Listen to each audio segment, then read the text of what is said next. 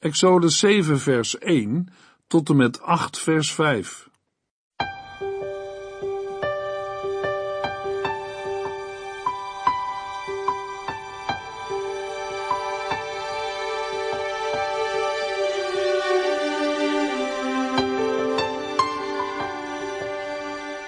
Hartelijk welkom bij De Bijbel Door, een programma van Transworld Radio.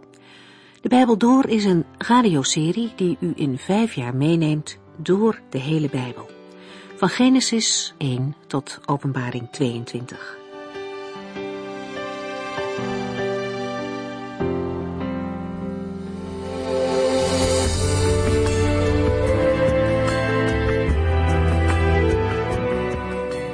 In deze serie bieden we u handreikingen aan om de Bijbel beter te leren kennen.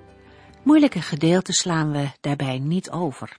Maar dat wil ook niet zeggen dat er geen vragen overblijven. Het is eenvoudigweg niet mogelijk om alles te behandelen. Met uw vragen kunt u altijd bij ons terecht. Aan het einde van de uitzending hoort u ons adres. We zijn momenteel bezig met het boek Exodus. En dit boek laat opnieuw iets van Gods liefde zien. Zijn hart gaat uit naar zijn volk en hij komt hen op een machtige manier te hulp. Ondanks het ongeloof van de Israëlieten dat de Heere hen zal redden, is God wel degelijk met hen bezig. Als God zegt, ik zal, dan kunnen mensen ervan op aan dat het gebeurt.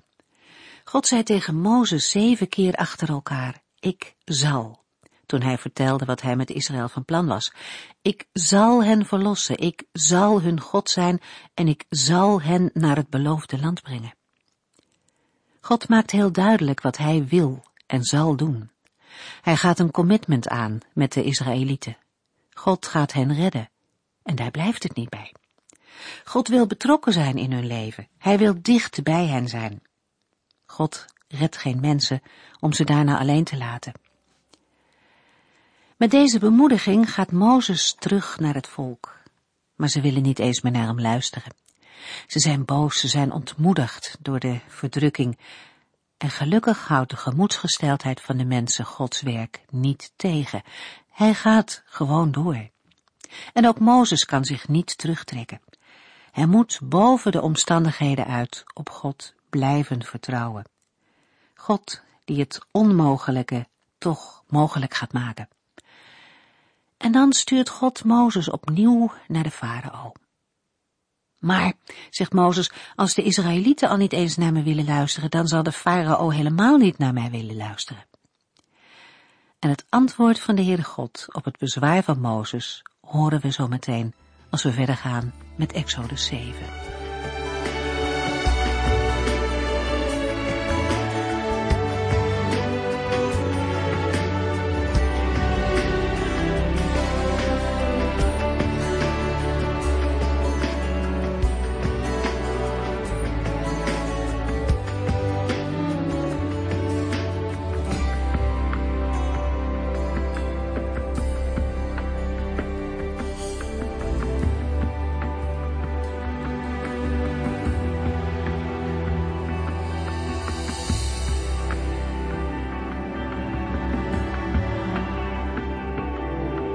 In de vorige uitzending hebben we gelezen en gezien dat na Exode 6 vers 12 de voortgang van de gebeurtenissen even stilstaat.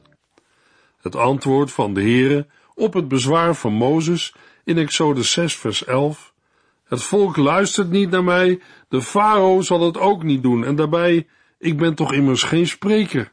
Vernemen we nog niet. Het verslag van de gebeurtenissen wordt plotseling onderbroken door het geslachtsregister van Mozes en Aaron. Uit het gegeven dat Exodus 6 vers 29 een herhaling en het vervolg van Exodus 6 vers 11 is, blijkt dat het geslachtsregister geen nieuwe pericoop is, maar een onderbreking van de gebeurtenissen. Het lijkt erop dat het geslachtsregister op deze plaats is ingevoegd om de vertelling te vertragen en zo de spanning bij de lezers op te voeren. Bovendien worden wij, voordat de cruciale confrontatie aanbreekt, er nog eens aan herinnerd dat Mozes en Aaron behoren tot de stam van Levi. Exodus 7 vers 1 De Heere zei echter tegen Mozes, ik heb u aangewezen als mijn vertegenwoordiger bij de farao en Aaron zal uw woordvoerder zijn. In dit vers lezen we voor het eerst de reactie van de Heere op Mozes bezwaar. De Heere spreekt Mozes bemoedigend toe. God zelf bekleedt Mozes met een goddelijke volmacht. Ik heb u aangewezen als mijn vertegenwoordiger. Zijn broer Aaron zal optreden als zijn profeet, dat wil zeggen als zijn woordvoerder. Mozes zal voor Farao staan, maar Aaron zal spreken. Stond Mozes met een mond vol tanden? Stotterde hij of had hij een of ander spraakgebrek? Ik denk niet dat het aan de orde is. Na veertig jaar in de woestijn heeft Mozes zich wellicht onbekwaam en door de afwijzende reactie van de Israëlieten onzeker gevoeld. Mogelijk is het voor Mozes meer een psychologisch probleem. Maar Mozes en Aaron hoeven niet op eigen initiatief te handelen. Exodus 7, vers 2. Geef Aaron alles door wat ik u vertel, zodat hij het tegen de farao kan zeggen en zal eisen dat hij het volk Israël uit Egypte laat vertrekken. Mozes zal slechts spreken, kennelijk tot Aaron, wat God hem opdraagt en Aaron brengt de boodschap aan de farao over. Ook de inhoud van de boodschap wordt genoemd, namelijk dat de farao de Israëlieten uit zijn land laat weggaan. Anders dan in Exodus 3 vers 16 is hier van een bijeenroepen van de leiders van Israël geen sprake. Nu zij Mozes hebben afgewezen en niet willen luisteren, moet hij zonder hen gaan. Want Gods plannen falen niet, de Heere gaat door. In het vervolg voorzegt de Heere dat de farao niet op de eis zal ingaan. Exodus 7 vers 3. Maar ik zal de farao koppig maken, zodat hij weigert, en ik zal in Egypte veel angst aanjagende wonderen doen. De Heere zelf zal het hart van de farao koppig maken. Vervolgens zal hij in Egypte veel angst aanjagende wonderen doen. De farao zal de woorden van Mozes en Aaron in de wind slaan. Hij blijft zich koppig verzetten. Exodus 7 vers 4. Zelfs dan zal de farao nog niet naar u willen luisteren. Dus zal ik Egypte daarna treffen met een zware ramp en mijn volk uit het land wegleiden. Met een zware ramp zal de Heere zich tegen Egypte keren. Zo zal hij de Israëlieten uit Egypte leiden. Dan zullen ook de Egyptenaren weten wie hij is. Exodus 7 vers 5. De Egyptenaren zullen erachter komen dat ik de Heere ben, wanneer ik mijn macht toon en hen dwing mijn volk te laten gaan. Zo wordt niet alleen met betrekking tot de Israëlieten, maar ook met betrekking tot de Egyptenaren de erkenning van Yahweh genoemd. In vers 6 en 7 volgt een afsluitend gedeelte met enkele opmerkingen over Mozes en Aaron. Vooruitblikkend wordt gezegd dat zij precies doen wat de Heer hen heeft opgedragen. Exodus 7, vers 6 en 7. Mozes en Aaron voerden de opdrachten van de Heer uit. Mozes was 80 jaar en Aaron 83 jaar tijdens hun herhaalde bezoeken aan de farao. Ook worden de leeftijden van Mozes en Aaron vermeld. Hoewel Aaron de oudste is, wordt Mozes als eerste genoemd, waardoor opnieuw duidelijk wordt dat de positie van Mozes belangrijker is dan die van Aaron. Ook vestigen de versen 6 en 7 er de aandacht op dat hetgeen nu beschreven wordt, de grote confrontatie met de farao, een cruciaal moment is in de heilsgeschiedenis. Tegelijkertijd wordt duidelijk dat Mozes en Aaron al een eerbiedwaardige leeftijd hebben bereikt en dat de dwangarbeid en de verdrukking van de Israëlieten in Egypte al een erg lange tijd duurt. De verdrukking was al enige tijd voor de geboorte van Mozes begonnen. God wilde heel duidelijk maken dat hij en niet Mozes de Israëlieten ging verlossen. De Heere God moest het menselijke element opzij schuiven, omdat hij het vlees niet kan gebruiken. We zien dat ook verwoord in Romeinen 7 vers 18. De apostel Paulus zegt daar, ik weet dat ik door en door slecht ben, tenminste, wat mijn oude natuur betreft. Ik kan het goede niet doen. Ik wil het wel, maar ik kan het niet. Het is voor een natuurlijk mens moeilijk te geloven dat er in een mens geen goed woont. Van nature zegt ieder mens, zo slecht ben ik nu ook weer niet. Ik doe best wel goede dingen. Vooral in tijden van onverwachte moeilijkheden en problemen menen wij, op grond van de goede dingen die we gedaan hebben, dat de Heere God ons wel moet helpen. Maar wij kunnen vanuit onszelf, dat is uit ons vlees, het goede niet doen. In onze ogen en naar onze maatstaven is het dan mogelijk goed, maar voor God schiet het tekort.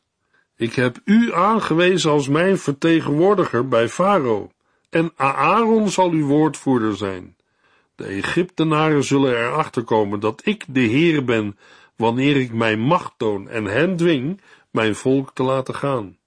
Hoe moeten we dit spreken van de Heere zien in het licht van vers 3? Immers, in vers 3 hebben we gelezen, maar ik zal de farao koppig maken, zodat hij weigert, en ik zal in Egypte veel angst aanjagende wonderen doen. De vraag kan opkomen, kan de farao zijn weigering om Israël te laten gaan worden verweten, als de Heere zegt dat hij de farao koppig zal maken, zodat hij weigert? Hoe moeten we dat zien en uitleggen? De verwoording ik zal de farao koppig maken, in de zin van verharden, onbuigzaam maken, legt alle nadruk op het handelen van de Heere God. Daarmee wordt benadrukt dat de vervulling van Gods heilsplan niet afhankelijk is van de reactie en het optreden van de farao. De Heere zelf heeft en houdt de regie. Zijn volk zal in het land komen dat hij hen heeft beloofd. Tegelijkertijd wordt op andere plaatsen in de Bijbel de koppigheid van de farao aan hemzelf toegeschreven. Bijvoorbeeld in Exodus 3 vers 19, Exodus 8 vers 15 en 19 en Exodus 9 vers 7. Daardoor wordt duidelijk dat hij zelf ook schuldig is. Goddeloze daden kunnen verharding van het hart veroorzaken. Jesaja 63 vers 10 en 17 en Jesaja 64 vers 5 tot en met 7. Een eerdere farao vergreep zich aan onschuldige kinderen. De farao liet de Israëlieten onderdrukken. Ook daarbij zijn heel wat slachtoffers gevallen. Hij vergreep zich daarmee aan Gods volk, de oogappel van de Heere, en riep daarmee Gods oordeel over zich en heel Egypte af. In Exodus 7 vers 22 lezen we, en weer liet de farao zich niet overtuigen. Hij weigerde te luisteren, precies zoals de Heer had voorspeld. In dit licht draagt de koppigheid van de farao ook een element in zich van oordeel over goddeloos handelen. Beide aspecten, het handelen van Yahweh en de eigen verantwoordelijkheid van de farao, blijven naast elkaar staan. Dat beperkt zich niet alleen tot de farao, maar geldt voor alle mensen. Een fatalistische levenshouding wordt in de Bijbel afgewezen. Farao laat in zijn koppigheid zien wat er feitelijk in zijn hart leeft. Trouwens, dit is precies wat de Heer God met iedereen zal doen. Op de dag dat de mens voor de troon van God moet staan, gebeurt hetzelfde. In Gods aanwezigheid zal duidelijk worden wie een mens werkelijk is. Er zal geen camouflage meer mogelijk zijn. Openbaringen 20, vers 11 tot en met 13. Ik zag een grote witte troon, en er zat iemand op, voor wie de hemel en de aarde vluchten. Zij konden het niet verdragen hem te zien en verdwenen voorgoed. Ik zag de doden, groot en klein, voor de troon staan. Er werden boeken opengedaan, ook het levensboek. En de doden werden geoordeeld volgens wat in de boeken stond, volgens de dingen die zij hadden gedaan. De doden kwamen overal vandaan, uit de zee, het graf en het dodenrijk. En ze werden allemaal geoordeeld naar wat zij hadden gedaan. Dit kan voor sommigen van ons beangstigend zijn. Maar als de Heer Jezus Christus uw persoonlijke heiland en verlosser is, dan heeft Hij uw oordeel gedragen en verzoend. Dan is er geen reden om angstig te zijn, dan hebt u vrede met God.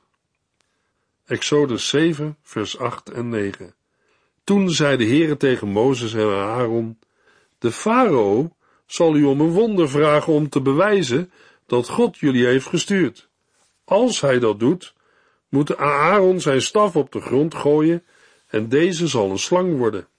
Nu de Heer opnieuw de roeping van Mozes bevestigd heeft en daarmee duidelijk is geworden dat Mozes en Aaron opnieuw naar de farao moeten gaan, spreekt de Heer nogmaals tot hen.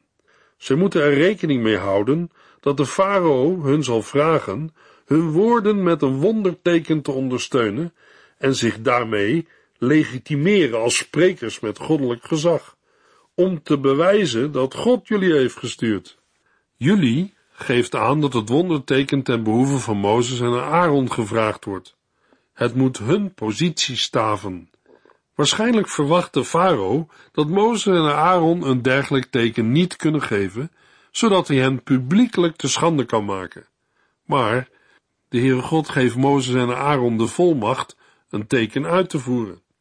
Het teken is vergelijkbaar met het eerste teken dat Mozes destijds van God ontving om zich bij de Israëlieten te kunnen legitimeren. De staf van Aaron is het teken van hun volmacht.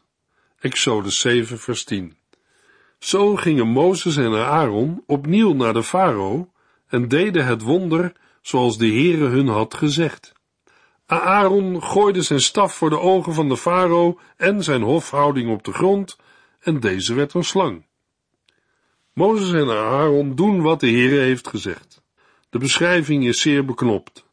Aaron legt namens Mozes de eis van de Heere bij de farao neer.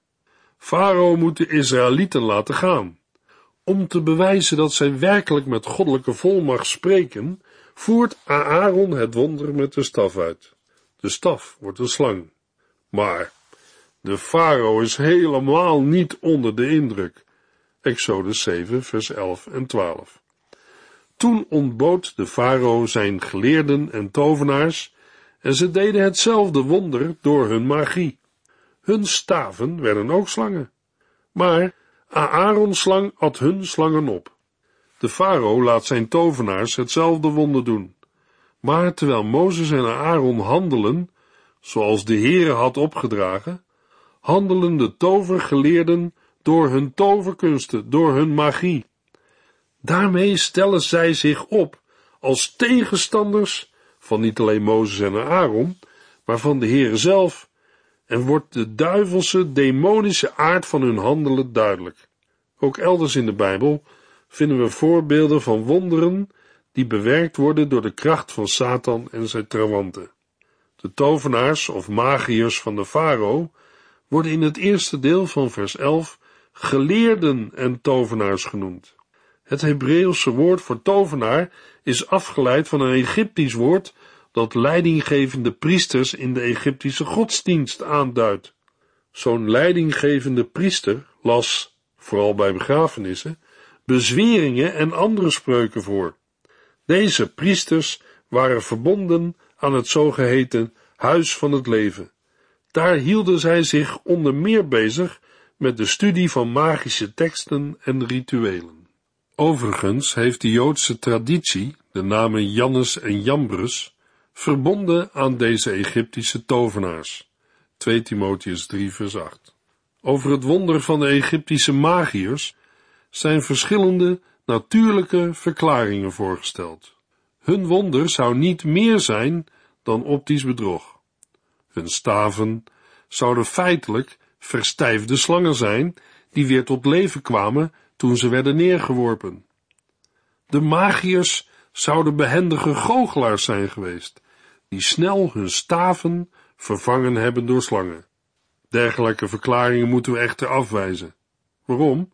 Omdat de tekst nadrukkelijk aangeeft dat wat er bij de magiërs gebeurt hetzelfde is als wat bij Mozes en Aaron gebeurt. Er is hier sprake van een geestelijke oorlog. Een echte confrontatie tussen de macht van God en de macht van Farao, de macht van de afgoden van Egypte. Doordat achter de afgoden demonische machten schuilgaan, kunnen vertegenwoordigers ervan ook wonderen verrichten. Ter illustratie een woord uit het Nieuwe Testament met betrekking tot het offeren aan afgoden.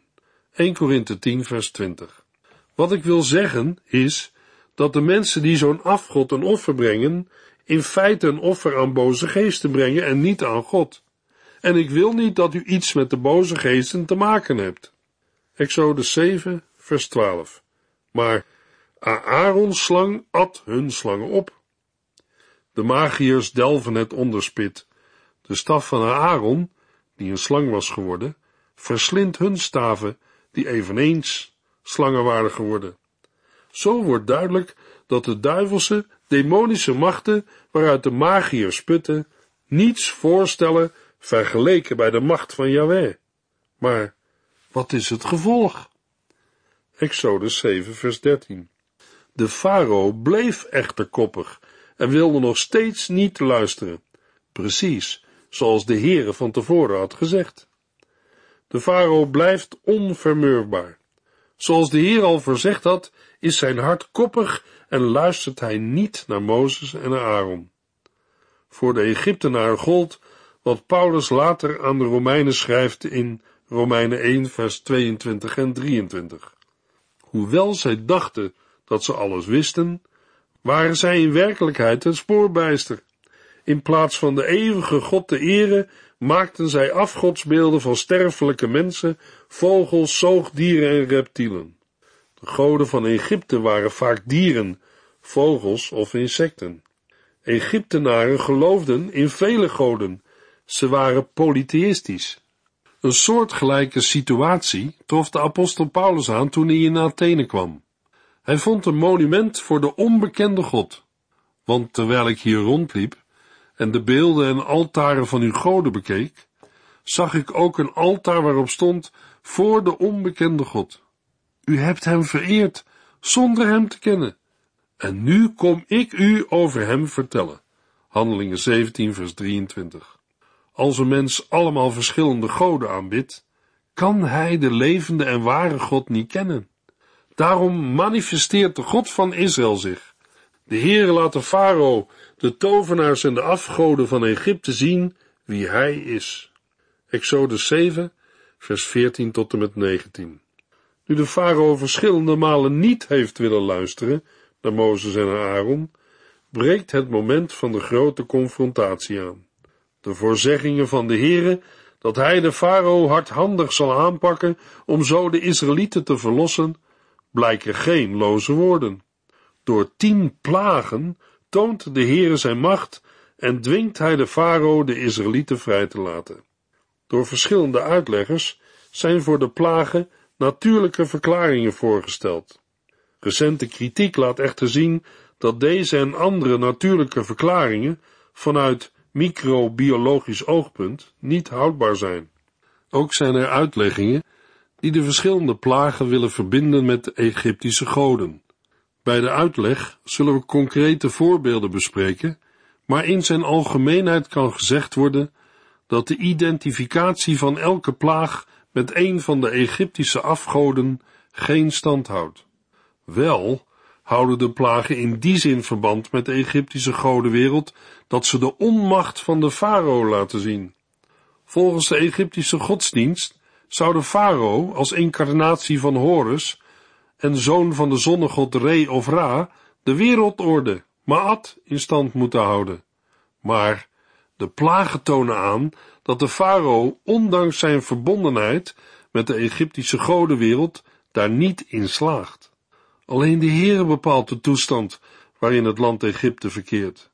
De farao heeft daar geen enkele invloed op.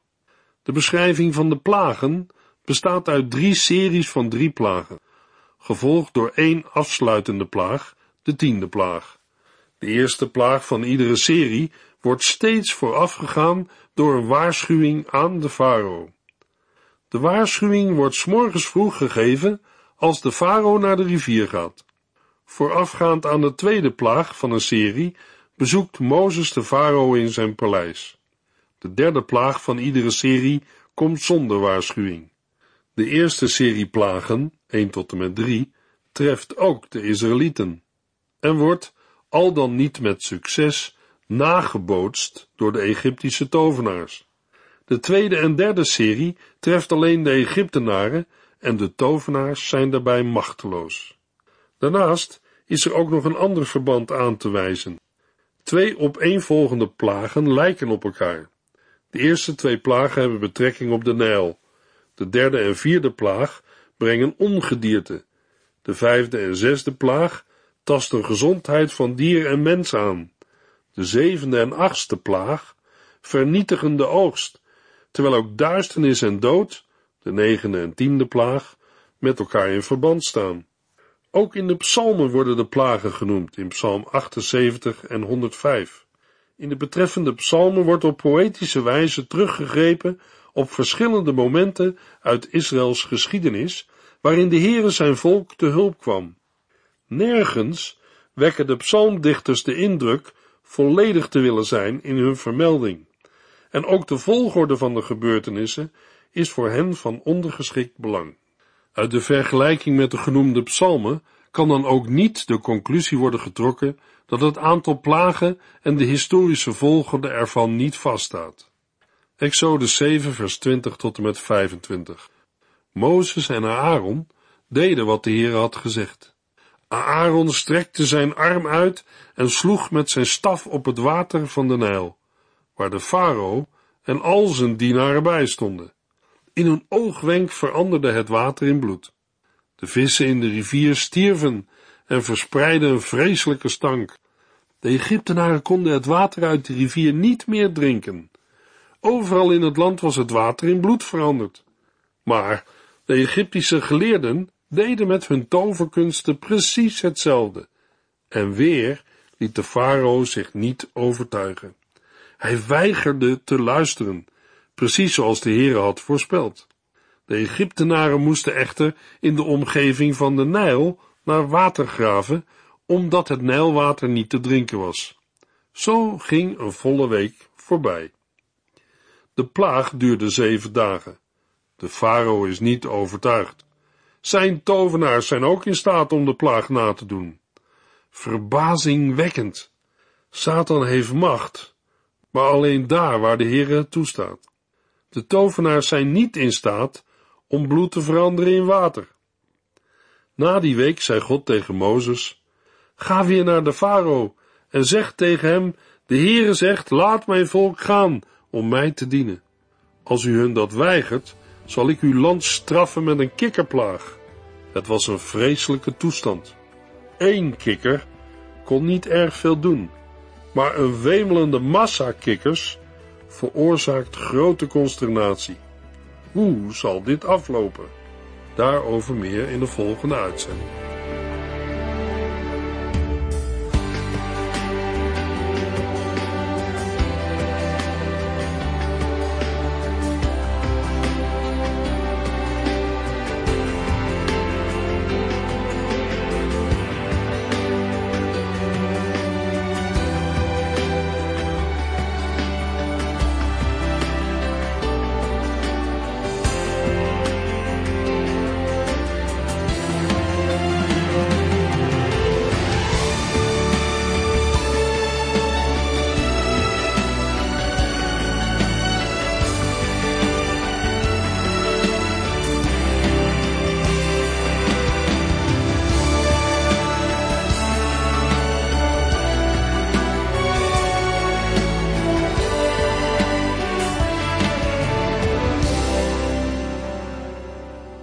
Heeft geluisterd naar De Bijbel Door.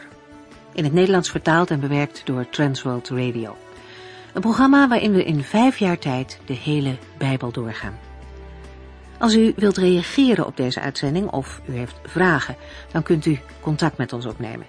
Tijdens kantooruren kunt u bellen op 0342 47 8432. 0342 47 8432. 32. Ook kunt u een e-mail sturen naar de Bijbel transworldradio.nl en natuurlijk kunt u ook via de post ons bereiken. TWR, postbus 371, postcode 3770, AJ in Barneveld. Dit programma werd gepresenteerd door Cor Weda en Ike André. Techniek was in handen van Odin van Woerdekom. En wij allemaal bedanken u voor het luisteren. Graag tot de volgende keer.